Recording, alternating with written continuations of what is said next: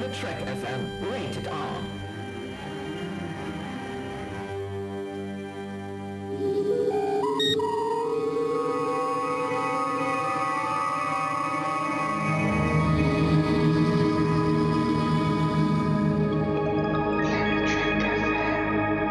Moin Moin und herzlich willkommen zu einer neuen Ausgabe von Planet Trek FM, die ganze Welt von Star Trek mit mir, eurem Björn Sülter. Wir haben die Ausgabe 102 zu packen und nichts ist so, wie wir es noch vor einer Woche geplant haben. Was soll ich sagen? Heute geht es nämlich nicht um die Besprechung der ersten nagelneuen Episode von Star Trek Discovery, die vergangene Woche nicht außerhalb der USA erschien, sondern ausschließlich eben dort und in Kanada.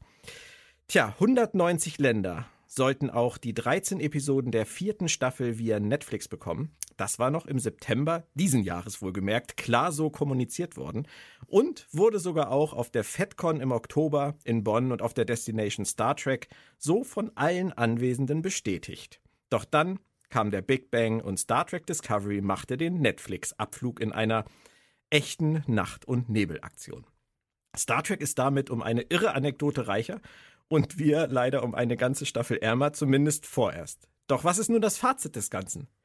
Wir warten nun bis irgendwann im ersten Halbjahr 2022, denn dann soll Paramount Plus, ehemals CBS All Access, auch in Deutschland starten. Und dann hätten wir vielleicht hierzulande die Chance, die Staffel auch noch zu sehen, nachdem wir jetzt acht Monate ungefähr mit Spoilern aus Amerika und Kanada bombardiert werden. Doch bevor wir genauer darauf eingehen und dann auch noch einen spoilerfreien First Look auf die erste Episode wagen, die der internationalen Presse immerhin zu Rezensionszwecken freundlicherweise zur Verfügung gestellt wurde, wecke ich erstmal meine Gäste auf. Erneut habe ich mir nämlich ein bewährtes Duo eingeladen. Beginnen wir wieder mit der Dame. Es ist die Autorin und Übersetzerin Claudia Kern. Hallo Claudia. Hi Björn. Schön, dass du da bist. Ja, vielen Dank für die Einladung. Nicht, nicht, dass man was anderes zu tun hätte in Ermangelung von Star Trek Content. Eigentlich müssten wir jetzt täglich casten können, jetzt wo es die Staffel nicht gibt. Eigentlich schon, oder? Aber. Weil sonst guckst du ja die Folgen, glaube ich, mehrfach die Woche, oder? Oh, ich gucke die eigentlich äh, täglich mindestens dreimal, um äh, im Flow zu bleiben und äh, auch daher zu wissen, wovon, worüber wir dann reden. Ja. Oder auch nicht. Aber in jedem Fall fehlt da jetzt sowas. Es ist ein, ich sag mal, ein Star Trek Discovery großes Loch in der Welt. Ja, und es fehlt noch was. Wunderbare Überleitung, nämlich der Mann an deiner Seite und auch an meiner Seite heute, ähm, der uns primär durch diese vierte Staffel Star Trek Discovery hier bei Planet Trek FM hätte führen sollen. Der Autor und Übersetzer Christian Humberg. Hallo Christian. Hätte, hätte, Warpflugkette. Hallo zusammen. Warp-Kernkette heißt das, mein Lieber. Na gut, irgend sowas. Christian, bis Mitte letzter Woche hatten wir beide noch 13 feste Dates bis Februar. Und plötzlich sitzen wir nun heute hier und reden darüber, warum das nicht so ist. Ich bin mir sicher, in 20 Jahren wird man wildfremde Leute noch auf der Straße fragen, wo warst du damals, als die News über die Verschiebung von Staffel 4 Star Trek Discovery rauskam? Doch jetzt, wo die Erinnerung noch ganz, ganz frisch ist, Christian, wie war es bei dir? Es war sehr überraschend und dann auch äh, amüsant, ehrlich gesagt, weil ich es sehr, sehr albern fand. Es, es wurde schon oft gesagt und oft geschrieben, so geht man nicht mit den Fans um. Es ist völlig in Ordnung, dass äh, Paramount macht, was Paramount macht, aber halt eben nicht kurz vor knapp. Das war schon ein ziemlich großes äh, FU an an die hiesige und in anderen Ländern ansässige Fanbase. Also das war für dich sozusagen das Erste, was du dabei empfunden hast. Wie gehen sie da mit den Fans um? Ja, mal abgesehen davon, dass ich generell sehr belustigt war von dieser Sache als solche, die ich mir tatsächlich in den kühnsten Erwartungen nicht hätte vorstellen können. Dass man tatsächlich so kurz vor knapp den Stecker zieht, das ist schon mehr als dreist. Claudia, wie war es bei dir? Wie hast du die News überhaupt erlebt? Ähm, erstmal habe ich sie von dir bekommen. Du hast mir die auf WhatsApp geschickt und, und das war sowas, ähm, ich war gerade beim Einkaufen und ähm, guck so kurz auf mein Handy und da steht da irgendwie, ja, die ähm, nächste Staffel Discovery geht zu Paramount Plus. Und ich war so, oh ja, okay, cool. Und dann dachte ich, Moment, die meinen jetzt mit die nächste, aber nicht die vierte, oder? und habe dann nochmal reingeguckt, so, was? Die wollen die Staffel, die übermorgen anläuft, haben die jetzt von Netflix abgezogen und zu Paramount Plus rübergegeben, was aber kein Mensch international gucken kann, weil das erst im Juni frühestens ähm, in Europa zum Beispiel auf Sendung geht. Ich, ich konnte es überhaupt nicht fassen. Ich war so, ich stehe da wirklich bei Aldi und habe laut gelacht. Die haben alle gedacht, ich bin nicht ganz dicht, aber das ist okay. ähm, weil, Denken die auch sonst von Ja, daher. ich dachte auch so, wahrscheinlich Herr ist das Humberg. üblich, deshalb. Muss auch sehr bitten. Aber ich war wirklich, ich war auch, ich war so perplex, dass ich nicht mal böse drüber sein konnte, weil Ja. das aus dem Nichts kam und einfach auch, ähm, ja, so, so, ja, man fühlt sich, als ob man mental vor eine Wand läuft, die man nicht erklimmen oder überwinden kann, weil einem das Werkzeug dafür fehlt. Weil man einfach nicht versteht, was da passiert ist. Bei mir war es auch eigentlich recht simpel und vor allem meine eigene Wahrnehmung und die, die Fremdwahrnehmung äh, wich ziemlich stark voneinander ab. Ich saß meiner Frau gegenüber, also wir sitzen uns mit unseren Laptops tatsächlich gegenüber, wenn wir arbeiten und ich habe diese News gelesen und unwillkürlich würde ich jetzt sagen, wanderte meine rechte Augenbraue leicht nach oben, wie sie das immer tut, wenn ich über irgendwas angestrengt nachdenke. Aber ich muss offensichtlich einen Gesichtsausdruck gehabt haben, dass meine Frau die Augen aufriss und meinte, was denn jetzt los? ich, ich ihr dann erstmal erklärte, Discovery startet Freitag nicht. Sie sagte dann wirklich ernsthaft, sie hätte jetzt sonst was erwartet. Neuer Lockdown oder, oder Impfpflicht ab morgen oder irgend so eine Geschichte, wo man echt so denkt, what the fuck? Was irgendwas so, so Real-Life-Problems. Aber sie meinte, sie hätte nicht gedacht, dass es um Discovery geht. Aber gut. Ich muss sagen, ich fand das Ganze auch ziemlich schräg. Aber ich musste tatsächlich auch erstmal ein paar Tage drüber nachdenken. Deswegen, Christian, an dich die Frage, mit diesen paar Tagen Abstand, was denkst du, was ist da passiert? Ich vermute, äh, dass zwischen Paramount und Netflix bis zur letzten Minute verhandelt wurde und dann irgendjemand äh, tatsächlich noch vom Tisch aufgestanden ist und gesagt hat, dann eben nicht, obwohl man das anfänglich gar nicht so erwartet hatte. Ich glaube, auf beiden Seiten vom Tisch nicht erwartet hatte. Und dann kam es halt dazu, dass wirklich kurz vor knapp alles auf links gedreht werden musste. Und das hat mit Sicherheit allen Beteiligten nicht wirklich gefallen, aber den Kunden, wenn man es so nennen möchte, uns gefällt es am wenigsten und die sind halt jetzt erstmal die Gelackmeierten. Aber auch wenn weder Fox Mulder noch Jonathan Frakes jetzt gerade hier in der Nähe ist und, und das Ganze irgendwie ein bisschen für uns erklären kann, ähm, du glaubst aber, wenn du raten müsstest, dass die schon über irgendwas verhandelt haben, was im Prinzip dazu geführt hätte, dass diese Staffel noch bei Netflix läuft. Ja, mit Sicherheit. Du äh, kündigst das nicht im September an, ohne zumindest davon auszugehen, dass es im November dann auch genauso kommt. Also die fangen ja nicht eine Woche vorm Premierendatum an, sich über Vertragsinhalte zu unterhalten. Das läuft lange, lange vorher. Dass es bis dahin nicht abgeschlossen war, das finde ich ein bisschen erstaunlich. Aber dann ist es halt so. Im Prinzip haben sie ja im September, Claudia, nur das kommuniziert, was, äh, was Status quo war. Aber würdest du denn auch vermuten, dass damals schon hinter den Kulissen gesprochen wurde darüber, wie es weitergehen soll mit Netflix, mit Discovery, mit Paramount Plus? Oder glaubst du, das ist so eine, so eine kurzfristige Sache jetzt in den letzten Wochen gewesen? Nee, also ich sehe das ähnlich wie Christian. Ich glaube auch, dass die schon im September gesagt haben, passt auf, wir machen die Staffel Discovery noch bei euch, bei Netflix, aber wir müssen uns noch mal genauer darüber unterhalten, wie wir die Verträge gestalten. Und ich könnte mir vorstellen, dass man, äh, dass sich das als schwieriger erwiesen hat, als alle geglaubt haben. Also man hatte eine Idee, Paramount hatte eine Idee, was sie sich vorgestellt haben, Netflix hatte eine Idee und man hat wahrscheinlich angenommen, dass diese beiden Ideen viel näher beieinander lagen, als es der Fall war. Und es wurde immer später, es dauerte immer länger und an irgendeinem Punkt war es so, die haben Chicken gespielt. Wer ist der Erste, der kneift? Und ab irgendwann kommst du dann nicht mehr raus. Und dann ist das, weil wer dann noch, wer jetzt ähm, äh, 72 Stunden vor der Ausstrahlung ähm, auf einmal klein beigibt, verliert sein Gesicht. Und da war keiner bereit für. Und wie Christian gerade schon sagte, die Gelackmeierten sind deren Kunden, sind die Fans, sind die Zuschauer, die sich gefreut haben, die Bock hatten, eine neue Star Trek Staffel zu sehen und die jetzt auf einmal da stehen mit ihrem Netflix-Abo und dummerweise eine der anderen 250.000 Serien gucken müssen.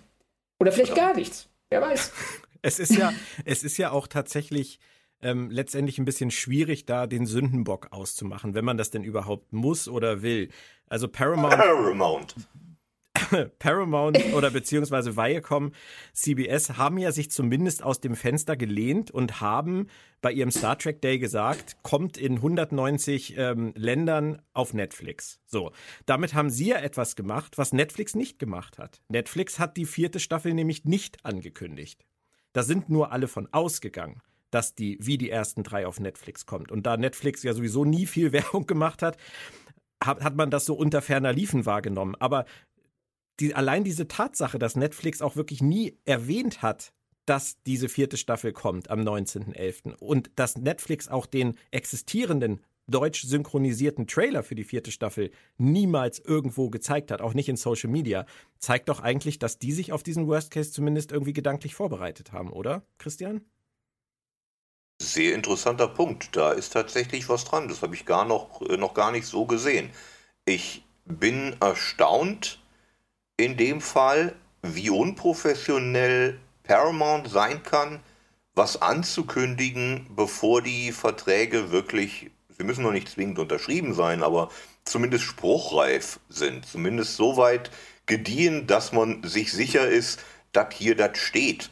Aber wenn es so ist, wie du sagst, dann war das zumindest aus Netflix-Sicht alles andere als sicher.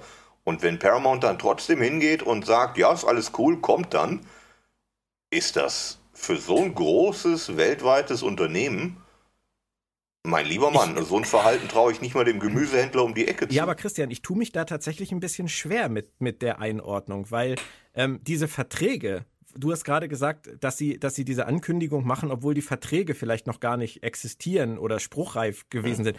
Die gibt es ja. Also ich glaube nicht, dass Netflix nur einen Dreijahresvertrag mit denen hatte. Ich glaube eher, dass, dass Paramount oder Viacom diesen Vertrag vielleicht ändern wollte oder aussteigen wollte zu einem gewissen Punkt, um das auf ihren eigenen Streamingdienst zu kriegen und dass Netflix das angepisst hat. Aber ich denke, die Basis dafür zu sagen, es kommt in 190 Ländern auf Netflix, die hat, glaube ich, juristisch komplett wasserdicht zu dem Zeitpunkt bestanden, wo sie das gesagt haben. Obwohl sie vielleicht irgendwas anderes vorhatten. Also wenn wir jetzt mal, wenn wir jetzt mal ganz, ganz stark unken, würde ich eher sagen, die sind danach hingegangen und haben gesagt, wir würden gern nach der vierten Staffel aufhören weil wir dann Paramount Plus haben überall und ähm, dann wollen wir es gerne danach. Und dann hat Netflix vielleicht gesagt, wie jetzt? Wir sollen für euch noch die vierte Staffel hier Pausenclown machen. Dann können wir jetzt auch heute Nacht aufhören. Das kann ich mir auch vorstellen. Also ich bin mir gar nicht sicher, ob man den, mit dem Finger wirklich nur in Richtung Viacom zeigen muss. Kannst du das verstehen, Christian? Absolut, ja. Auch das klingt für mich plausibel. Wir, wir können da nur spekulieren, aber beide äh, Theorien klingen absolut vorstellbar und gleichermaßen unprofessionell von beiden Seiten dann. Was, was mich daran interessieren würde, ist, wie Netflix in den letzten Staffeln mit Discovery umgegangen ist. Haben Sie da die deutschen Trailer gezeigt? Haben Sie da Werbung gemacht? Haben Sie sich in irgendeiner Weise anders verhalten wie jetzt vor der vierten Staffel? Es war zumindest angezeigt, äh, Staffel X beginnt dann und dann. So erinnere ich mich. Ja, ob sie in Social Media ähm, Trailer gezeigt haben, kann ich dir nicht beantworten, Claudia. Ich habe das tatsächlich nochmal versuch, versucht zurückzuverfolgen. Ich habe allerdings nur Sachen zur ersten und zweiten Staffel gefunden. Das ah, kann, okay. kann, immer solche und solche Gründe haben. Aber das, was Christian sagt, stimmt halt. Sie haben zumindest angekündigt, neue Folgen ab. So, das haben sie dieses Mal ja bis zwei Tage vorher nicht gemacht. Und sie haben es auch nicht mit in ihre Vorschaulisten übernommen, im Übrigen, die sie ja auch immer herausgeben. Neue Serien im November oder ähm, neu in der nächsten Woche. Da war das ja nicht drin. Also ja, also da, da brodelte im Hintergrund schon irgendwas.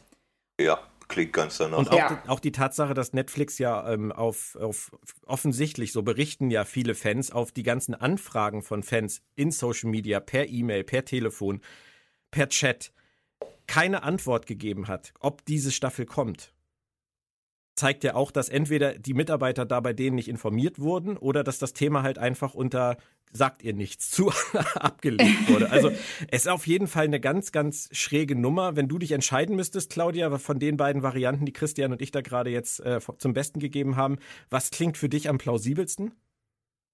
Oh, das ist echt schwer, wenn man so wenig Informationen hat wie wir in diesem Moment.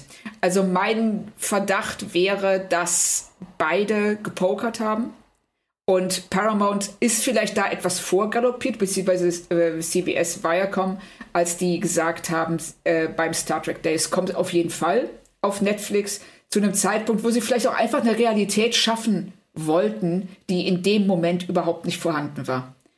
Also, ohne mich jetzt aus der Affäre ziehen zu wollen, ich würde behaupten, dass beide Seiten Schuld haben, dass beide Seiten bis zum letzten Moment gewartet haben und ähm, dass es am Ende dann einfach gekracht hat, weil nicht mehr genug Verhandlungsspielraum da war oder weil man einfach nicht bereit war, zurückzustecken.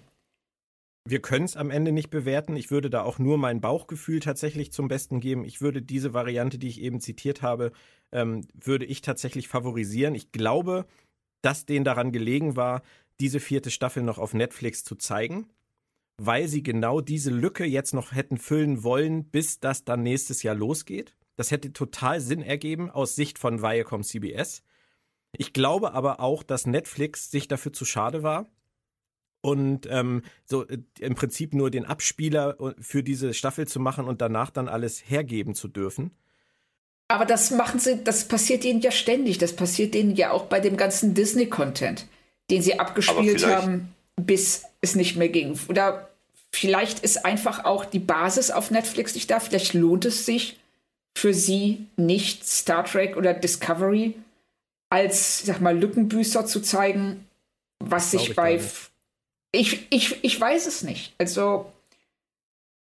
Ist vielleicht, es ist vielleicht eine Frage des, äh, der, der Laufdauer. Ne? Wenn, wenn Paramount beispielsweise jetzt gesagt hätte, nur mal so als Annahme, ihr dürft die vierte Staffel zeigen, aber zwei Monate nach dem Finale nehmen wir den kompletten Content und packen ihn auf Paramount Plus und dann habt ihr ihn nicht mehr. Dass Netflix dann sagt, okay, aber für ein halbes Jahr bezahlen wir nicht den vollen Preis. Das, ist, äh, das kann man mh. verstehen. Also ja. das finde ich einen sehr guten Ansatz. Das ähm, kann ich, das könnte ich nachvollziehen. Das würde einiges erklären. Und es würde auch erklären, warum ähm, man vielleicht bei den Verhandlungen dachte, man sei näher aneinander, als man war. Ja. Weil man äh, vielleicht, vielleicht hat Netflix gesagt, ähm, passt auf, Leute, ihr könnt da mit der fünften, ihr geht mit der fünften Staffel rüber, ihr lasst die vierte bis 2022, Mitte 2022 einfach bei uns oder sonst irgendwas. Und da hat es dann gehakt. Ja, und ich denke halt tatsächlich, dass es dann zwei Tage vorher, dass sie an den Punkt gekommen sind, dass sie gesagt haben, das führt zu nichts. Denn ansonsten ganz ehrlich, ansonsten geht man doch nicht so einen Schritt, dass man wirklich, dass man um 22 Uhr mitteleuropäischer Zeit sagt, ähm, wir, wir, wir nehmen das alles raus bei Netflix bis Mitternacht. Was ist das, ja. was ist das für eine schräge Nummer? Da muss halt irgendwie, da müssen sich die Leute gegenübergestanden haben, gesagt haben, es geht nicht mehr vor, es geht nicht mehr zurück, dann beenden wir es lieber heute komplett an, keine andere Möglichkeit sehe ich, damit so eine Entscheidung dabei rauskommt. Und dann, dann fand ich ja diese, diese, ähm, diese Tafeln, die dann äh, Viacom CBS gepostet hat danach, wo sie dann erklären, dass es dann halt nächstes Jahr weitergeht, auch für die internationalen Fans, die dann endete mit Thank you for your patience. Die fand ich dann ja besonders witzig. Also das, das ist ja alles eher zum Schmunzeln. Und ähm, wenn wir jetzt mal kurz zurückdenken, Discovery ist ja die Dramaserie schlechthin. Und damit meine ich jetzt nicht, dass sie im Drama-Department äh, preisverdächtig ist, sondern es ist immer viel Drama onscreen und es ist viel Drama hinter den Kulissen gewesen. Man denke an Brian Fuller, man denke an Gretchen Burke und Aaron Harberts, die da äh, sehr unehrenhaft entlassen wurden. Dann Kurtzman, dann jetzt Michelle Paradise. Und jetzt dieser krasse Break mit Netflix. Sie bleiben sich doch eigentlich nur treu, oder Claudia?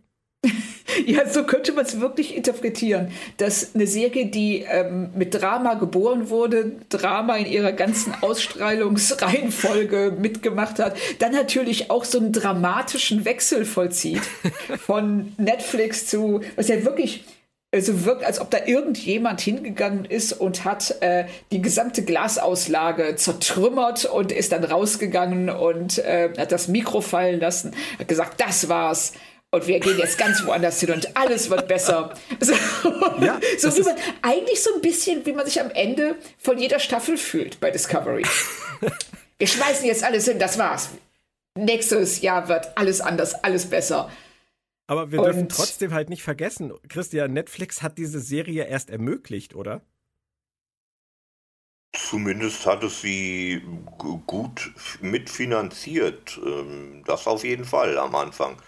Und auch das ist eine Form von Undankbarkeit, ne? wenn man dann irgendwann sagt, ja, jetzt aber nicht mehr.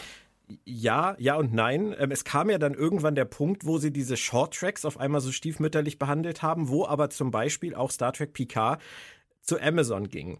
Und man zumindest weiß, dass Netflix nicht abgeneigt gewesen ist, äh, Star Trek Picard auch zu übernehmen, aber Viacom CBS offensichtlich damals entweder das bessere Angebot angenommen hat oder damals schon sich überlegt hat, wollen wir das lieber streuen?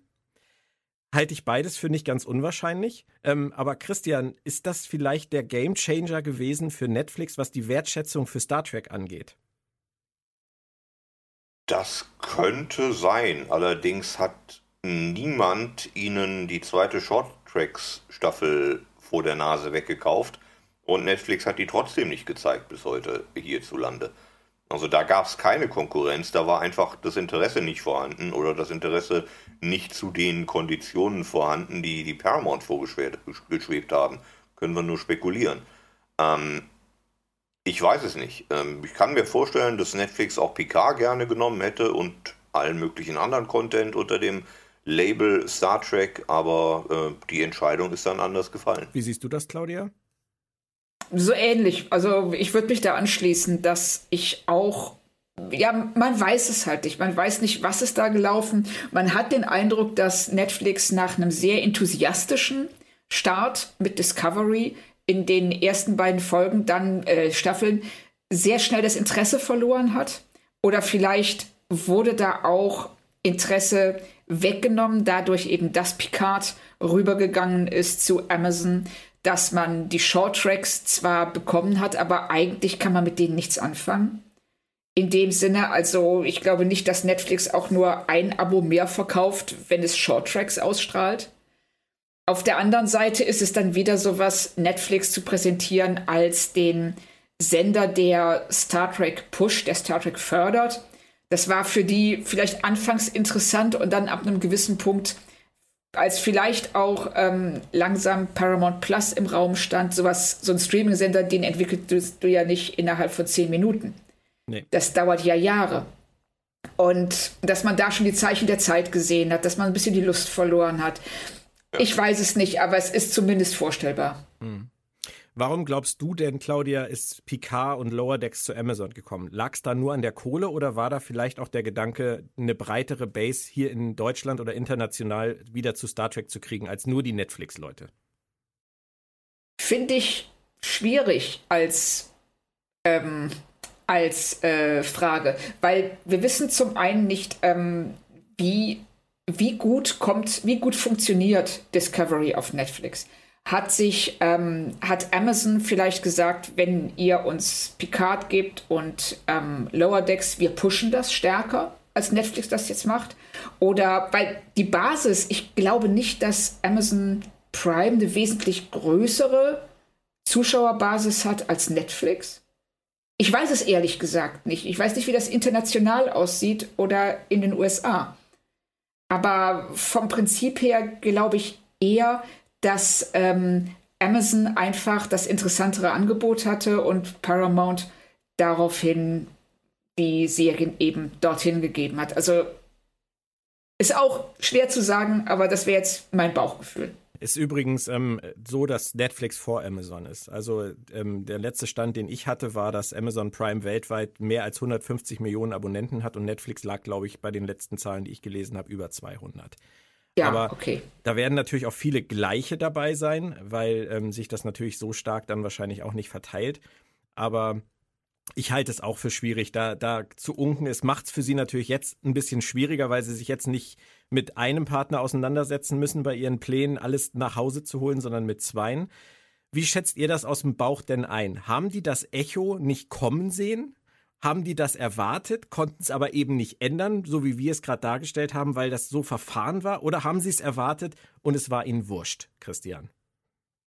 Ich glaube, das Echo musst du erwarten, wenn du damit nicht rechnest, äh, gerade bei so einer Aktion, zwei Tage vorm Start, ähm, dann verstehst du die Welt nicht, dann gehörst du da absolut nicht hin. Ähm, es wird eingepreist gewesen sein, wenn auch aus Notwendigkeit, aber mit Sicherheit werden die gewusst haben oder erwartet haben, dass da Gegenwind, ein Shitstorm oder was auch immer kommen wird. Aber auch das werden sie sich bewusst gemacht haben. Der wird irgendwann zu Ende gehen und irgendwann kommt Paramount Plus und jeder, der es dann sehen will, der wird dahin gehen. Denn ähm, auch das noch als Nachtrag zur Debatte Netflix-Amazon. Die Interessenten gehen dahin, wo das Produkt zu haben ist. Ganz egal, wo das ist. Ja. Machen Sie da jetzt einen auf Helmut Kohl, Claudia, und sitzen es einfach aus, den Shitstorm? Ja, was sollen sie sonst machen? Sie sind jetzt an einem Punkt. Ja, es ist ja so. Also sie ähm, werden, äh, das war sicherlich nicht das Ergebnis, was Netflix oder Paramount Plus sich erhofft hatte. Und sie stehen jetzt so ein bisschen vor den Trümmern dieser Entscheidung und müssen es jetzt einfach aussitzen. Mhm. Und was anderes können sie nicht machen. Sie haben selbst die Leute innerhalb dieser Firmen, die es gerne ändern würden, was sollen die tun? Die können es nicht einfach online stellen und sagen, guckt rein. Das werden natürlich andere tun, in einem legaleren Grau, in einer legaleren Grauzone oder auch in der Zone, die schon deutlich nicht mehr in der Grau, nicht mehr grau ist. Aber auch das ist was, was sie nicht mehr ändern können. Also sie werden Zuschauer verlieren mhm. durch diesen äh, durch diese Entscheidung international. Ich bin gespannt, wie viele das sein werden, also, oder wie man das überhaupt einschätzen soll. Und was, ähm, ob diese, ob die Leute, die sich den Content jetzt auf anderem Wege besorgen, ob die dann, wenn Discovery legal verfügbar ist, noch zu Paramount Plus wechseln. Ja, die gehen dann ja nicht wegen Discovery zu Paramount Plus, sondern wegen Strange New Worlds, Prodigy. Ja, aber wenn du einmal, ich sag mal, von dem, von der verbotenen Frucht gegessen hast, was hält dich davon ab, den ganzen Rest auch da zu holen? Das, das würde ich jetzt äh, allerdings nicht da, dadurch relativieren äh, oder, oder gutheißen wollen. Also ich, nee, nee, das hat mit gut oder das ich ist verstehe, einfach, was du es meinst. ist eine Tatsache. Es Ja, ist eine es ist eine Tatsache, Tatsache. dass wenn ich es jetzt sehen will, habe ich zwei Möglichkeiten. Ähm, das ähm, in legalen Grauzonen oder völlig illegal zu tun. Ja. Oder ich warte bis Mitte nächsten Jahres. Und da ist die Frage, wie die Fans reagieren werden. Und in, oder zumindest in größeren, wie, wie größere Fankreise reagieren Also, werden, nicht ich- der Einzelne. ich glaube tatsächlich nicht, dass, ähm, dass es jetzt so viel ausmacht. Also die, die, die von der verbro verbotenen Frucht naschen, wie du das gerade so schön gesagt hast, die werden das im Zweifelsfall auch nächstes Jahr bei Strange New Worlds machen. Die werden das auch jetzt schon bei Prodigy machen.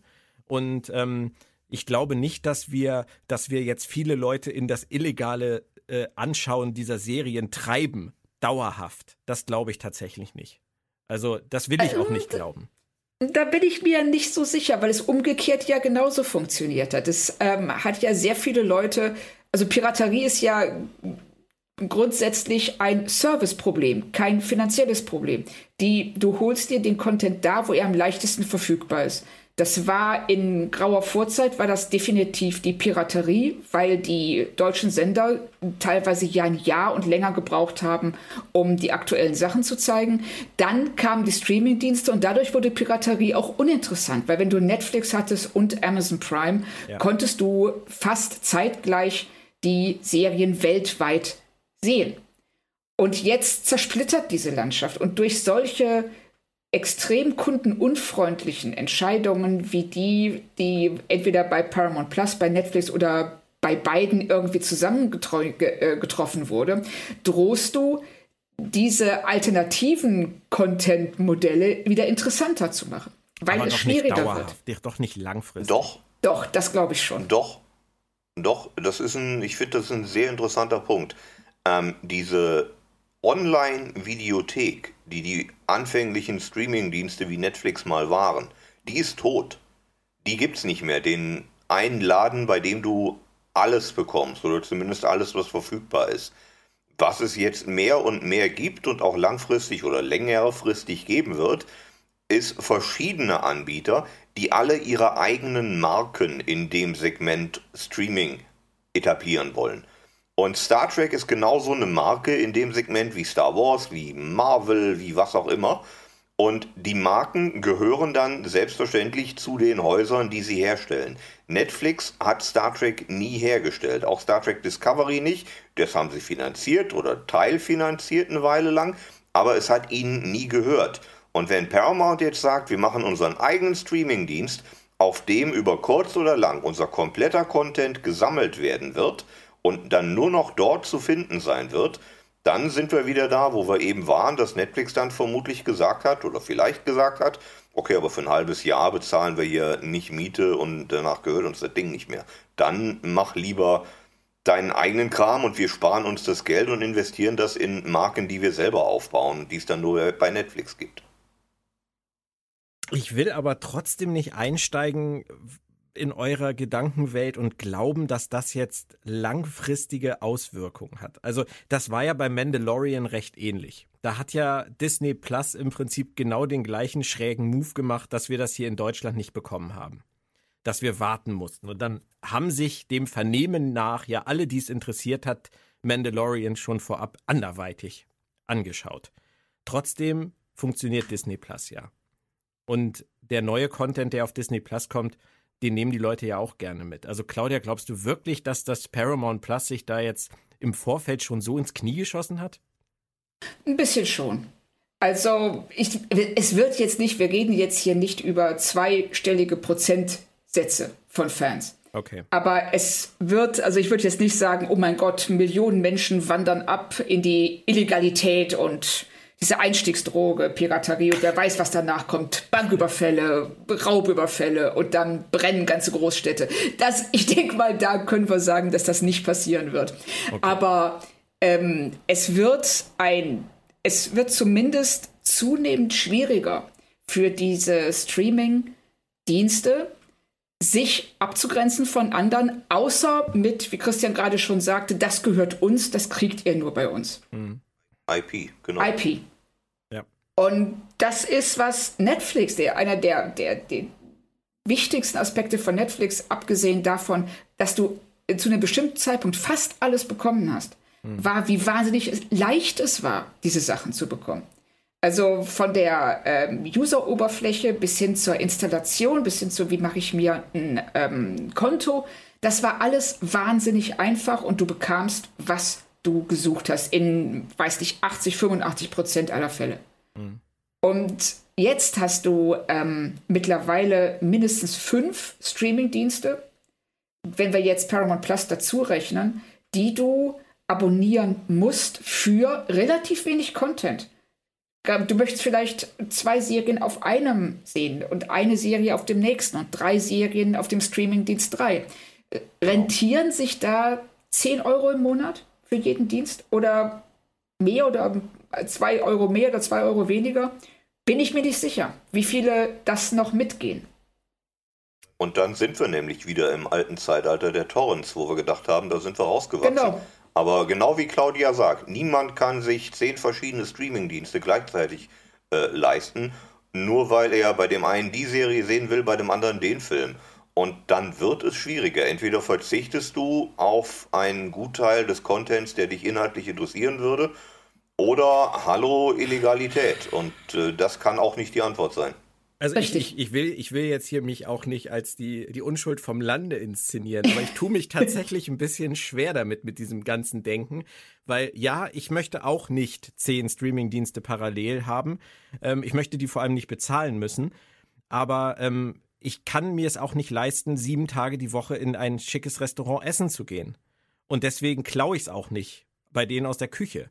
Also du, du machst, äh, äh, also du, ich finde, da ist ein ist ein fundamentaler Irrtum, nämlich wenn du sieben Tage die Woche in ein Restaurant gehst, dann ist das deine, ist das dein Privatvergnügen. Wenn du als Star Trek-Fan ähm, von Discovery oder einer anderen Serie, die dich sehr interessiert, getrennt wirst, dann wirst du damit auch zum Teil von deinen Freunden getrennt, die es bereits gesehen haben. Du hast Probleme, wenn du auf eine Con gehst dass du ähm, gespoilert wirst von dem Schauspieler, der auf der Bühne steht. Du kannst dich nicht online frei bewegen, ohne extremste Spoilergefahr ähm, äh, ausgesetzt zu sein. Und du kannst nicht an dem Fanleben, das du dir ausgesucht hast, so teilnehmen, wie du das möchtest. Wohingegen ob du jetzt sieben Tage die Woche in ein Restaurant gehst oder nicht, ist deine private Entscheidung, die keine Konsequenzen für dein Umfeld hat. Ja, oder für gut, deinen Umgang okay. mit deinem für, Umfeld. Für, für, kommt drauf an, mit wem ich essen gehe. Also äh, vielleicht. Ja, okay, vielleicht, aber dann sind wir wieder beim sozialen ja, Aspekt. Ja, Claudia, Aspekt, aber, das hat aber, damit zu tun. Ja, das ist ja alles richtig, aber es ist ja nun nicht so, dass, dass die jetzt sagen irgendwie, du kannst Star Trek nicht mehr gucken, es sei denn, du bist Millionär sondern es wird, es wird Paramount Plus geben und das wird im Zweifelsfall über Sky in der günstigsten Variante, keine Ahnung so viel kosten wie Netflix. Du bist ja. doch nicht gezwungen, alle Streamingdienste zu abonnieren. Ich meine, es kann doch niemand was dafür, dass du dich für alles interessierst. Dass du sagst, ich Nein, muss alle Disney-Sachen und ich muss alle Pixar-Sachen, ich muss alle Star Wars-Sachen und alle Marvel-Sachen und alle Star Trek-Sachen und ich muss vor allem auch alle Apple-Sachen, weil die sind großartig, sind sie, muss ich sehen das ist ja nicht das Problem des Anbieters, dass du alles toll findest, sondern du könntest ja auch Nein. sagen, ich fokussiere mich und mach den und buch den mal und dann kündige ich ihn wieder und buche ich mal einen anderen. Das ist das, was ich mit dem Restaurant meinte. Das, ja, das, man muss doch nicht, du musst doch nicht all you can eat jeden Tag haben. Nee, das, nee, nee, so, so, so meine ich das auch nicht. Aber ich meine, dass wenn die ähm, Möglichkeit vorhanden ist, also ich bewerte das nicht, also verstehe mich nicht falsch. Ich äh, segelt jetzt hier nicht mit der schwarzen Flagge und dem Totenkopf übers, übers Meer Gut, und sage arr, arr. ähm, aber wenn ich jetzt ganz realistisch betrachtet, wenn ich die Möglichkeit habe, entweder ich äh, sehe all die Dinge, die mich interessieren, für einen relativ geringen Preis, oder ich verzichte. Warum sollte ich verzichten? Wenn du mich fragst, weil äh, die andere Variante illegal ist und ähm, du fragst da jemanden, der früher 40 Mark für zwei Star Trek Folgen auf Englisch auf einer VHS-Kassette ausgegeben hat, die er sich aus England hat schicken lassen. Ja, deswegen ich ich Aber konnte nie, ganz ehrlich, ganz ehrlich, das ist jetzt hier, ich ich äh, ich mache jetzt hier den Christoph Daumen ohne Haarprobe. Also ähm, ich habe ein reines Gewissen. Nee, das hat glaube ich Uwe Barsche gesagt. Aber ähm, ich habe das noch nie gemacht. Ich habe keine Ahnung von diesem Torrent-Kram. Ihr könnt das noch fünfmal sagen, Torrent. Ich habe keine Ahnung, was das ist. Also ich habe das auch schon ein paar Mal gehört. Ich habe das noch nie gemacht. Ich habe keinen Plan, wie das funktioniert. Will ich auch gar nicht. Weil ich mir bei solchen Sachen immer die Frage stelle, kann ich es mir leisten? Ja, dann mache ich es so, wie es sich gehört, weil die Leistung, die ich haben will, auch bezahlt werden sollte. Das sehe ich ja, wenn ich Bücher mache, bei mir im Verlag, will ich ja auch, dass die Leute die kaufen und nicht fotokopieren. Ich will auch, dass sie die E-Books kaufen und nicht tauschen. Ich will auch, dass sie die Hörbücher kaufen und nicht raubkopieren. Und das Gleiche leiste ich auch als Kunde und als Konsument. Und vor der Frage stand ich immer. Und wenn ich an den Punkt gekommen bin zu sagen, ich kann es mir nicht leisten, dann muss ich verzichten. Das treibt, das, ja, das darf dich nicht in die, in die Illegalität treiben. Ich, ich, ich glaube, wir gehen hier in die falsche Richtung. Das Problem ist, ist, ist nicht, dass man sich äh, äh, das zwingend leisten will oder sowas. Das Problem ist, dass es immer mehr Streaming-Anbieter gibt und geben wird, die alle ihre eigenen Marken am Markt etablieren wollen und ihre Marken, ihre Inhalte nicht mit anderen Streaming-Anbietern teilen. Und der Interessent ist dann gezwungen, eine Auswahl zu treffen das kann ich mir leisten, das da nicht. Oder das da mache ich diesen Monat, das da mache ich nächsten Monat, je nachdem wie die, wie die Kündigungsfristen sind. Und ja, auch die werden sich bald ändern, verlasst euch drauf. Und, und das ist das Problem, dass es eine Fülle an Anbietern gibt, wo es vorher nur zwei, drei Anbieter gab, die man sich vielleicht noch alle hat leisten können. Ja, und, und dann wird es automatisch kleiner, das Publikum, das sich den jeweiligen Content, beispielsweise den Star Trek Content, wird leisten ja. können, weil es so viele andere Sachen auch noch ja. gibt. Genau, und weil ähm, es zunehmend werden die Streamingdienste jeder einzelne für sich genommen uninteressanter. Ja. Und das Preis-Leistungs-Verhältnis wird immer schwerer zu rechtfertigen. Also ja. ich sehe es auch so, wir werden sehr wahrscheinlich ähm, eine deutliche Reduzierung der Kündigungszeiten erleben. Wir werden ähm, als nächstes äh, auch so, ich sag mal, äh, Saisonkarten, dass du dir ähm, nur den Content kaufst, den du sehen willst auf so einem Streamingdienst. Und ja langfristig wird die Hälfte davon pleite gehen und der Rest wird sich ja. irgendwie konsoli konsolo konsolidieren? Kons ja, konsolidieren, genau. so heißt das Wort. Und jetzt genau. sind wir nämlich eigentlich genau bei dem Thema, was ich eigentlich ansprechen wollte, nämlich, dass ich einfach glaube, dass der Markt das in den nächsten Jahren regeln wird, weil ich halte überhaupt nichts von diesem Modell dieser 20 verschiedenen Streamingdienste, versteht mich nicht falsch. Ich will das ja auch nicht so haben. Ich bin ein Riesenfan von Netflix. Also äh, von Anfang an. Ich fand, fand es großartig, was die da gemacht haben. Und ich habe auch keinen Bock drauf. Mir, ich bin ja auch ein riesen Fußballfan. Und ich gucke schon, seit ich klein bin, tatsächlich Fußball live auf Premiere. Jetzt inzwischen Sky. Und ähm, jetzt ist es ja so, wenn du jetzt alles sehen willst, jetzt reicht plötzlich Sky nicht mehr. Jetzt brauchst du auch noch The Zone. Jetzt musst du noch ein Zusatzabo machen, weil du nicht mit Sky mehr alleine klarkommst und die nicht mehr alle, alle Spiele anbieten ich hasse das. Das ist, das ist mir auch schon wieder viel zu viel. Und das sind nur zwei Anbieter.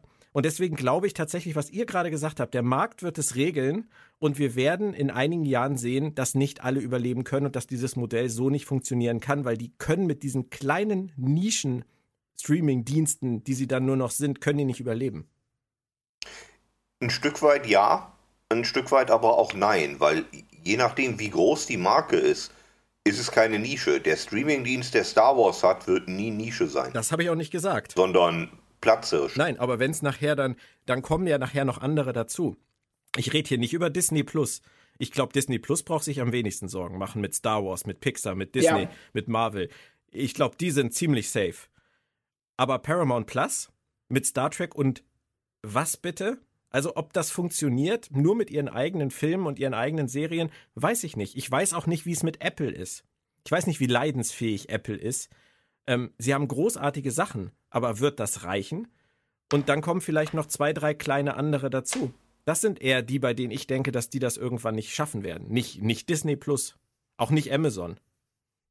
Ja, es gibt, in den, soweit ich weiß, ich habe es äh, jetzt letztes Mal nachgeguckt, gibt es allein in den, in den USA 180 verschiedene Streaming-Dienste. Und in Großbritannien sind es, glaube ich, 120. Äh, ich habe leider keine Zahl für Deutschland gefunden. Aber das zeigt schon, und da sind wirklich, da sind ähm, zum einen extreme Nischen, Dienste bei, die es sich dann wiederum leisten können, weil sie eben ein sehr, sehr spezielles Publikum erreichen wollen mit Content, der sonst nirgendwo ist und der vermutlich auch sehr günstig ist. Ähm, aber ich sehe es genau wie du. Äh, Sender wie oder Dienste wie Paramount Plus. Was genau ist deren, reicht es denen, wenn sie das ganze Paramount-Zeug haben? Reicht denen Star Trek? Reicht, ähm, was ist mit Apple? Ja, es ist absolut richtig. Und ähm, Amazon Prime, also Wheel of, Wheel of Time, ich weiß nicht, ob, ob ihr es gesehen habt, die erste mhm. Folge. Mhm. Ähm, das war teuer. richtig gut ist es nicht. Nee. Es ist und teurer als gut, auf jeden Fall. Ja, ja, das ist sehr schön, genau.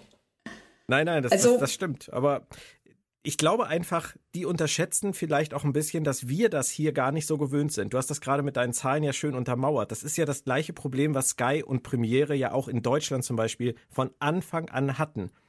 Dass die Leute hier gar nicht so bereit waren, Pay-TV zu akzeptieren. Das ist ja bis heute ein Thema.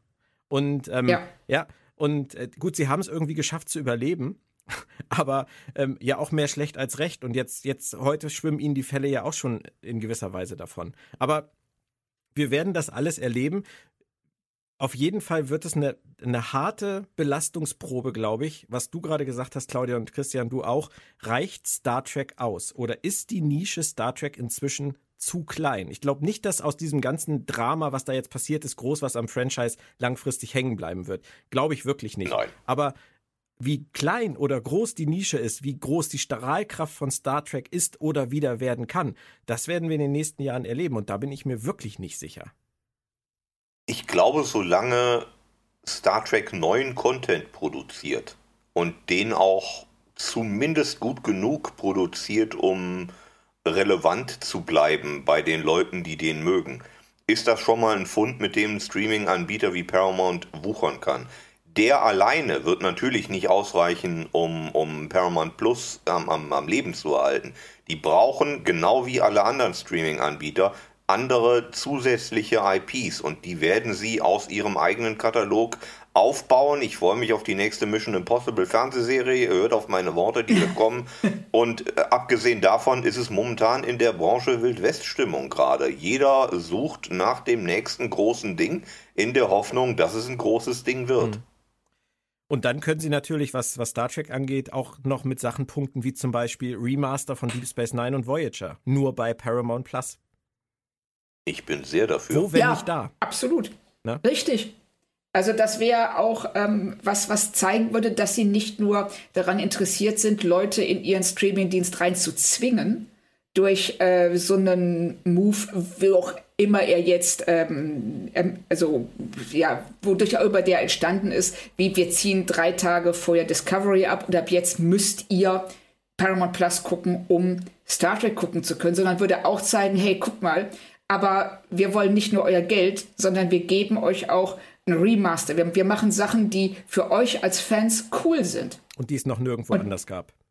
Genau, die es nirgendwo anders gab, die ähm, wir euch geben, weil wir wissen, das ist eine tolle Sache und weil wir alle hier irgendwie was, irgendwie versuchen, Star Trek am Leben zu erhalten und weil uns auch als äh, als Konzern Star Trek wichtig ist. Boah, also mit einem Remaster von DS9 und Voyager, äh, Christian, da könnten sie doch ein paar Seelen streicheln, oder? Die jetzt verletzt sind. Ja.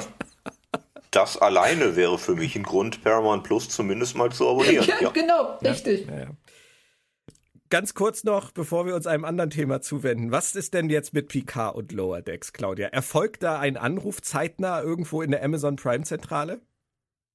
Ich glaube es nicht.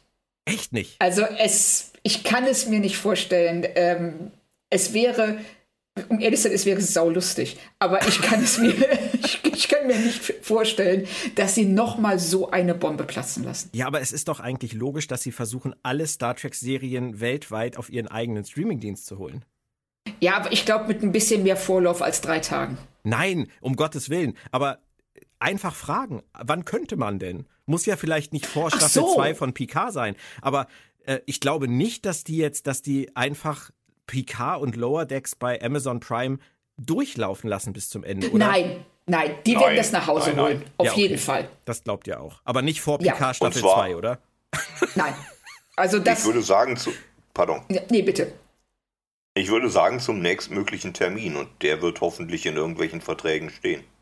Ja. Vielleicht haben sie genau. ja auch gesagt, Picard könnt ihr die drei Staffeln, die es eh nur werden, machen. Aber ähm, Lower Decks, also ich glaube nicht, dass sie das da, dass sie das da versauern lassen. Aber wir lassen uns überraschen. Lasst uns noch kurz über das sprechen, was uns verwehrt bleibt. Ähm, dank des offiziellen Screeners konnten wir uns zumindest einen ersten Eindruck vom Staffelauftakt verschaffen. Aber wir wollen das Ganze natürlich so spoilerfrei wie möglich äh, für euch aufbereiten. Claudia, wie hat sich die erste Folge Discovery jetzt sind wir wieder komplett in der Realität angekommen, ähm, Kobayashi Maru im Vergleich zu den ersten drei Staffeln der Serie angefühlt? Ähm, ich sehe keine große Veränderung, abgesehen natürlich von dem, was ja auch schon Ende der letzten Staffel klar war, nämlich, dass wir Michael Burnham als Captain haben und wir erleben ihren Führungsstil und wir ähm, steigen, also man bemüht sich, äh, den Tonfall gerade am Anfang etwas heiterer und lockerer zu gestalten und ähm, die und der Serie erneut frischen Wind zu geben. Ähm, ich bin gespannt, wohin es führt. Also ich war insgesamt mit der Folge ganz zufrieden. Ähm, ich bin ja, ich frage mich, wie sie da weitermachen. Christian. Es ist ein totales Rumgeeiere ohne Spoiler, aber trotzdem. ja, so, so, ohne, so ohne Spoiler ist das, ist das tatsächlich äh, nicht ganz einfach. Wie ging es dir denn, Christian? Recht ähnlich. Also ich fand die Folge dreckiger als vor frühere oder zumindest große Teile früherer Discovery-Abenteuer. Ich hatte das Gefühl, dass man sich versucht, mehr auf die Kernelemente dessen zu konzentrieren, was Star Trek ist, auf den USP dieses Franchises. Ähm, es war ein, ein, Humor drin, der nicht unangenehm war. Es war eine Freude am, am Abenteuer zu spüren, wer, wenn man auch jetzt natürlich noch nicht weiß, was eigentlich die Geschichte dieser Staffel sein wird. Ähm, ich würde sagen, insgesamt war die Folge solide für Discovery-Verhältnisse.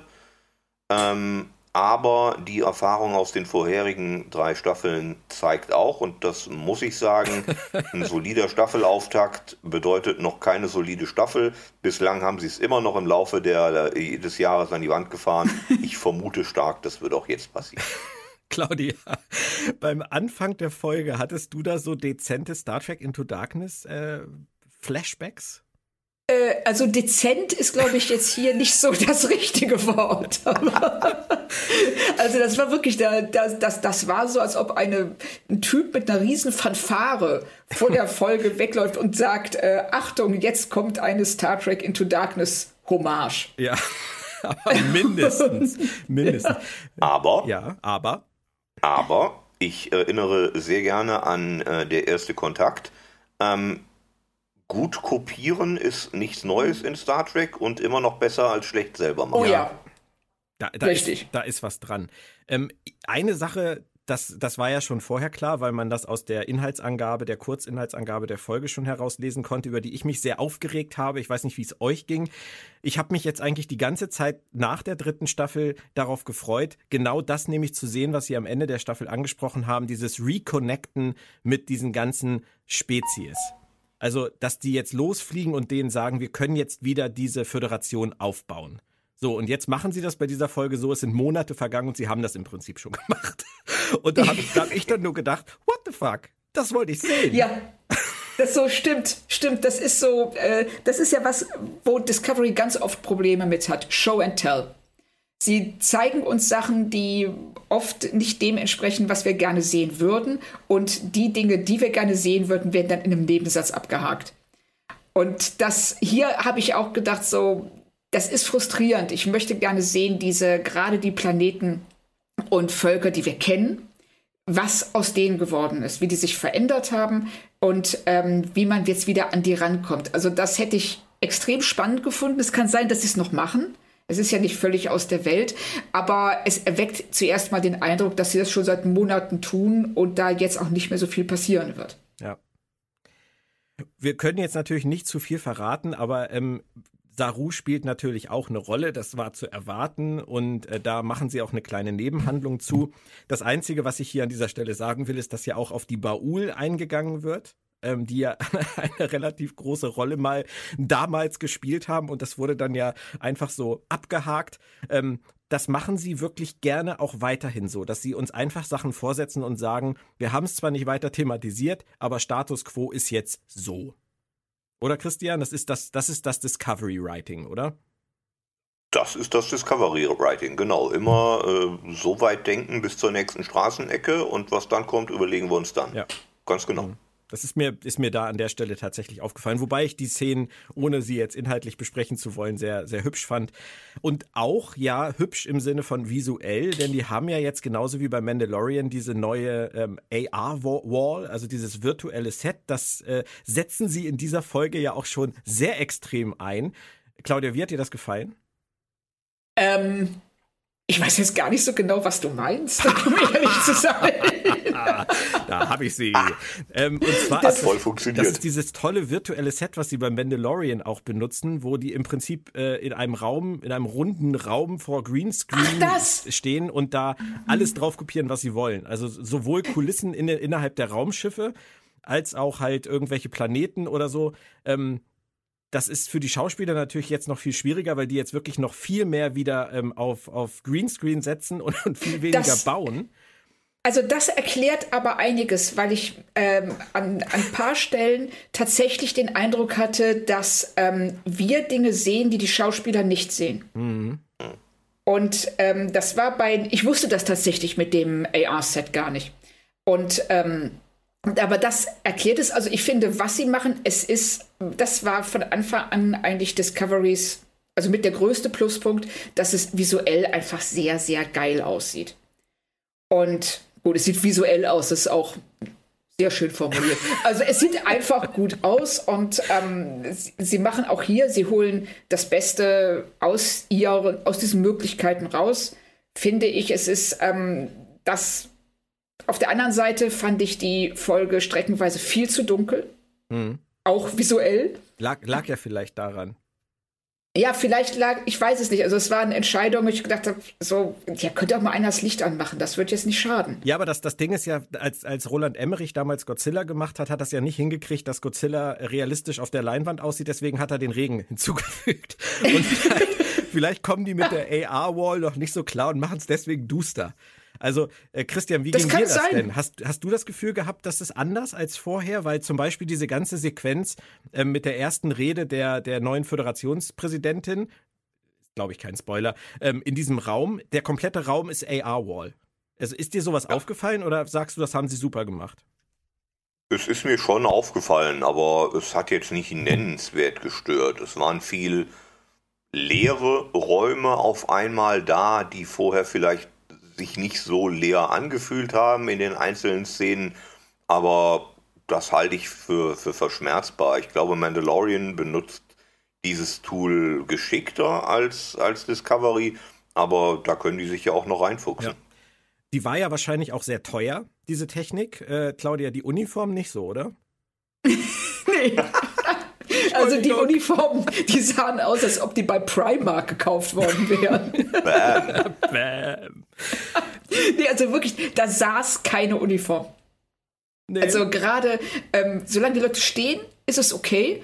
Aber in dem Moment, wo die sich hinsetzen, ähm, steht dieser Stoff, dieser offensichtlich relativ steife Stoff in alle möglichen Richtungen ab. Das, ähm, ich warte immer darauf, dass äh, einer von denen sich mal äh, das Kinn aufspießt an dieser ähm, Schnalle, an dieser Kragenschnalle und bei ähm, Michaels, ähm, der Priesterkragen an Michaels ähm, äh, äh, Ausgehuniform. Der war schon der, das, der, der sah wirklich aus, als wäre der aus Papier. Entschuldigung. Der Priesterkragen. Das sieht doch aus Was wie ein Priesterkragen. Ja, aber wirklich. Space Jesus. Nein, okay, nein, aber ich, ich weiß nicht. Also ich bin ja kein großer Fan von diesen Uniformwechseln. Also bei Lower Decks ist, wissen wir ja inzwischen, machen sie es ja absichtlich, um darauf anzuspielen, dass das sinnlos ist, ständig die Uniformen zu wechseln. ja. Aber bei Discovery machen sie es halt wirklich auch ständig. Und sie haben es ja jetzt sogar zum Ende der dritten Staffel haben sie neue eingeführt, die sie dann jetzt wieder geändert haben, weil ihnen aufgefallen ist, dass die zu farblos waren. wo, man, wo man wieder Christian zitieren muss, die denken bis zur nächsten Häuserecke, aber keinen Schritt weiter. Also ich finde ich find die Uniformen auch gewöhnungsbedürftig. Äh, Christian, du? Ist dir das auch aufgefallen oder? Ja, ja, klar. Ich finde die nicht sonderlich hübsch. Ich weiß auch nicht, ob die nicht noch irgendwann umdesignt werden, weil gerade den Punkt, den, den ihr genannt habt mit dem Hinsetzen, den halte ich schon für ziemlich relevant. Wenn es halt scheiße aussieht, wenn du in dieser Uniform sitzt und hast nicht gerade irgendwie eine Konsole vor dir, die die Falten verdeckt, mhm. dann sollte man da vielleicht noch mal ans Reißbrett. Ein kleinen Spoiler, Claudia, möchte ich jetzt doch noch loswerden. Diese eine Szene, wo sie, wo sie diese Rede hören von der neuen Föderationspräsidentin und dann Archer Space Dog und die Voyager J mit unterlegt mit Archers Theme der Abspannmusik aus Star Trek Enterprise. Ich hatte Gänsehaut, du? Ja, ich fand's toll. Also das war einer der. Ja, es, es, nein, es war tatsächlich ein Moment, der eine Kontinuität schafft. Und äh, sowas finde ich immer sehr geil, wenn sie das ähm, hinkriegen auf eine Art und Weise, die funktioniert und die sich nicht wie reiner Fanservice anfühlt, sondern wie etwas, das in dieser Welt auch passieren würde. Dass man eben diesen, äh, diesen, diese, ähm, diesen Brückenschlag haben möchte zu den Anfängen der Föderation, weil man ja jetzt einen Neuanfang versucht. Hm. Also ich finde, das hat sehr gut funktioniert. Und ich finde es vor allem auch schön, äh, Christian, dass sie nicht äh, die Titelmelodie benutzt haben, sondern Archers Theme. Das mochte ich sowieso immer sehr gerne. Ist das, ist das nicht erstaunlich, wenn man mal darüber nachdenkt, wie sehr sich die Serie mittlerweile selbst um die eigene Achse gedreht mhm. hat? In der ersten Staffel so, ja, aber die, für, die Klingonen sehen jetzt ganz anders aus. Wir machen das komplett anders. In der vierten Staffel so, hey, hier ist die Musik von Captain Archer. Die Abspannmusik wohlgemerkt. Die ja, Abspannmusik. Ja, genau. ja, es ist krass, oder? Es ist wirklich krass. Also Discovery ist die Serie der großen Veränderungen immer wieder gewesen. ähm, eine Sache verändert sich allerdings nie, Christian, in der Serie und das ist kein Spoiler, weil jeder weiß das, jeder erwartet das und es ist keine Überraschung, dass es auch gleich in der ersten Folge der neuen Staffel so ist. Burnham kann immer noch Alleingang, oder? Das ist das, was Burnham auszeichnet. Das wird immer so sein, denn so ist die Figur angelegt, wenn man es so nennen möchte. Klar, sie wird immer den Autoritäten widersprechen und sie wird im Nachhinein zumindest meistens recht damit gehabt haben. Ja. Claudia. So ging mir ja. das auch, ja, dass ähm, man könnte sogar jetzt auch wirklich spoilerfrei ähm, argumentieren, dass ähm, die Anwesenheit einer bestimmten Figur an Bord ähm, einfach nur darauf abzielt, sie einer Autorität widersprechen zu lassen. Mhm. Ja. ja weil sie als Captain jetzt eigentlich keinen Widerspruch mehr kriegt. Ja, was natürlich ein bisschen problematisch ist, weil dieser Charakterzug, der ist so tief in ihr drin, dass wenn keine Figur da ist, der man widersprechen kann, dann äh, müssen sie diesen Charakterzug runterfahren. Und aber er macht sie auch ein Stück weit aus. Also sind da gerade in einer sehr interessanten Zwickmühle, weil sie haben ihr auf der anderen Seite das gegeben, was sie von Anfang an wollten. Und das ist vielleicht jetzt so ein bisschen so dieses chinesische Sprichwort, sei, ne, überleg dir gut, was du dir wünschst, du könntest es bekommen. Was glaubt ihr denn, was handlungsmäßig äh, da noch kommen könnte? Rechnet ihr damit, dass sich das wieder einfach um den nächsten großen Bums in Form einer Gigabedrohung dreht oder ist da mehr in petto? Christian. Ja zur Gigabedrohung, nein zu mehr im petto. Ich gehe fest davon aus, dass es wieder den einen großen Big Bad geben wird, den man jetzt erstmal langwierig herauskristallisieren muss und dann überlegt man, wie man das repariert. Ähm, alles, was ich bislang angedeutet gesehen habe in dieser Staffel, in dieser Folge, lässt zumindest darauf schließen. Ja, eine große Bedrohung und nur die Discovery kann äh, ihr die Stirn bieten. Ja, Michael, That Hope is You hieß ja die Folge sogar. Na, das ist, wir wissen ja, ja auf wen er sich bezieht. Claudia. Die Discovery ist Michael. Es geht um Michael Burnham in dieser Serie, um niemanden sonst. Siehst, siehst du das auch so, Claudia? Ist das das, was wir ja. von Staffel 4 erwarten sollen? Oder Nein, also ich sehe, nein, ja, also ich sehe es genauso wie, äh, wie Christian sagt. Ich dachte jetzt gerade so, okay, ich laufe jetzt einfach los mit der falschen Antwort, aber leider sehe ich es wirklich genauso wie Christian. Ähm, sie werden, sie haben eine große Bedrohung, sie werden diese Bedrohung aufbauen im Verlauf der Staffel und dann äh, gegen Ende in irgendeiner Weise klären. Und wir werden dabei auch sehr viel Emotion erleben, ähm, wie, wie es sich ja auch jetzt schon hier angedeutet hat. Aber letzten Endes wird ähm, das wieder relativ isoliert stehen. Mit dieser einen Konstante, die eben laut, dass Michael im Mittelpunkt steht. Bei allem, was passiert, und das meine ich jetzt gar nicht mal so negativ, weil das ist die Prämisse der Serie. Das ist die DNA, ja. ja. Aber ähm, Sie haben ja zumindest gesagt, dass Sie sich bemüht haben, bei dieser Staffel auch äh, das zu reflektieren, was in unserer realen Welt seit geraumer Zeit äh, vor sich geht. Ich sage jetzt einfach mal Corona. Ich weiß nicht, ob ihr das Wort schon mal gehört habt oder noch, ob es noch was hören ist denn könnt. Das? Ähm, Wie war das? das äh, dieses, Keine Ahnung. Dieses, und gerade deswegen fand ich es so erstaunlich mit diesem Reconnecten, dass Sie das so übersprungen haben. Also da muss ja noch irgendwas kommen, weil dieser Kontaktverlust, den wir jetzt seit fast zwei Jahren erleben, den hat ja die Föderation durch diesen Brand auch erlebt. Und die haben das jetzt überwunden und haben jetzt die Möglichkeit, wieder aufeinander zuzugehen und diese Kontakte wieder zu schließen. Und äh, so wie wir uns, Claudia, geführt haben, gefühlt haben auf der FedCon oder du auch auf der MagicCon, dass du die Leute auf einmal wirklich wieder siehst. Du kannst, du kannst, du hast wieder dieses Gefühl, ich bin hier nicht im Vakuum, und so ist es ja mit der Föderation letztendlich auch. Und angeblich haben die Produzenten das ja verarbeitet in dieser vierten Staffel. Und das würde ja dafür sprechen, dass da noch mehr ist als nur ein Big Bad.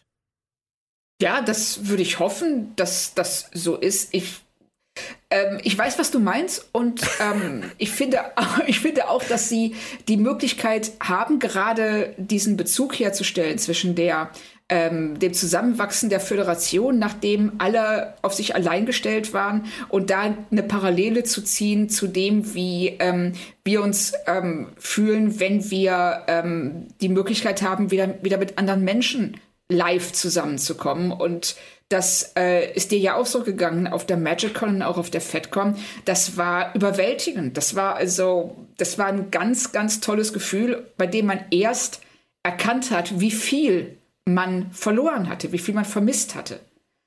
Und ähm, das, ich finde es toll, wenn sie das äh, umsetzen würden und das ähm, schaffen würden.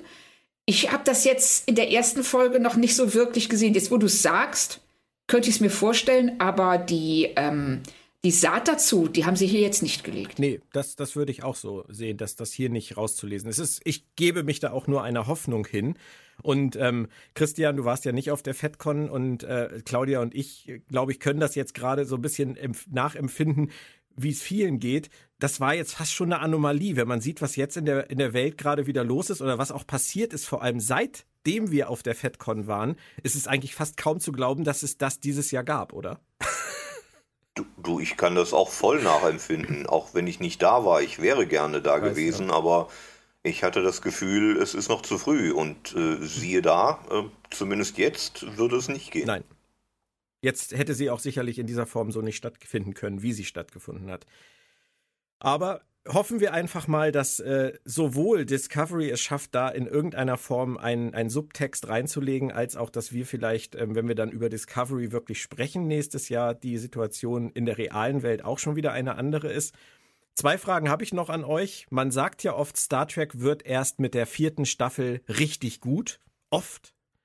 Claudia, hat Discovery hier den The Way of the Warrior losgelassen? ähm, ich glaube, das kann man relativ klar mit Nein beantworten. Muss ja vielleicht Ohne auch jetzt, nicht, aber. Nein, äh, muss es nicht. Und ähm, das, es ist, äh, um Christian zu zitieren, eine solide Folge und mehr aber nicht. Also keine Folge, die sich jetzt wirklich dramatisch ähm, von den von ihren Vorgängern abhebt. Way of the Warrior, Christian, war damals schon krass, oder?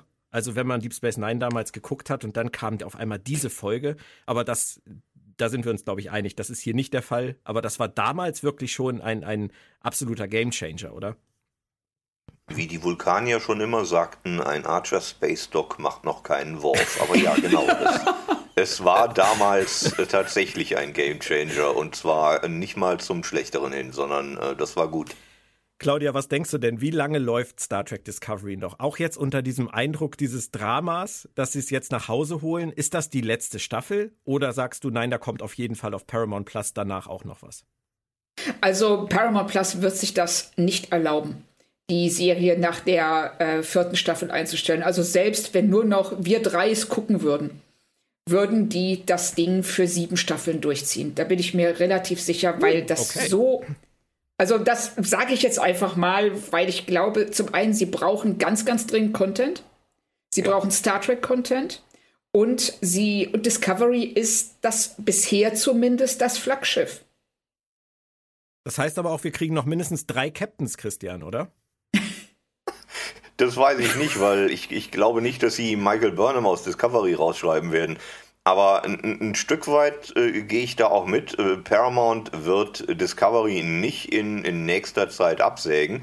Du startest keinen Streaming-Dienst und stellst erstmal funktionierende Produktionen ein.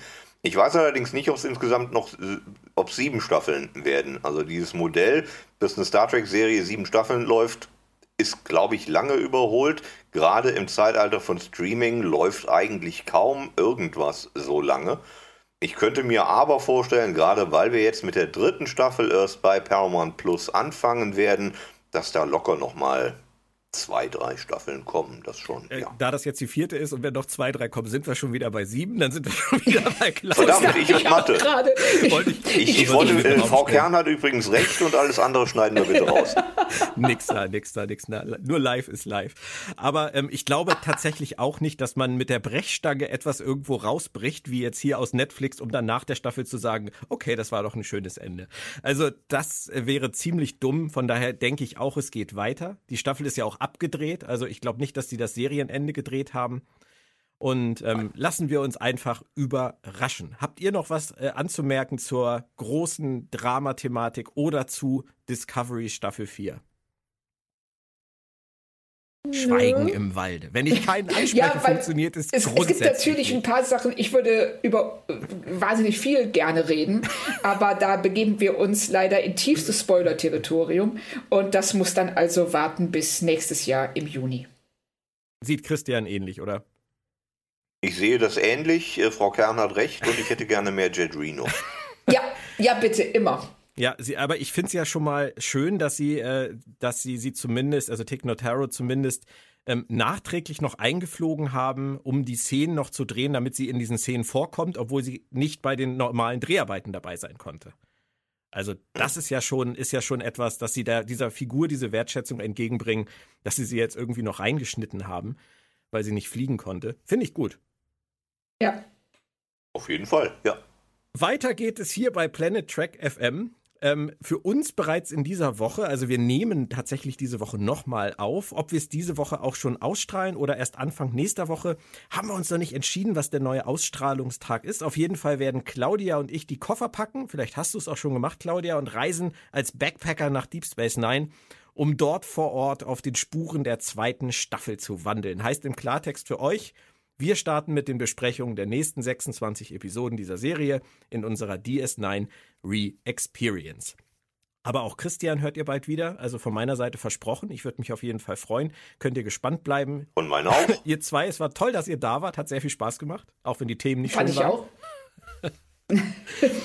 Und euch da draußen, vielen, vielen Dank fürs Zuhören. Bleibt gesund und bis in Kürze. Tschö. Tschüss. Tschüss.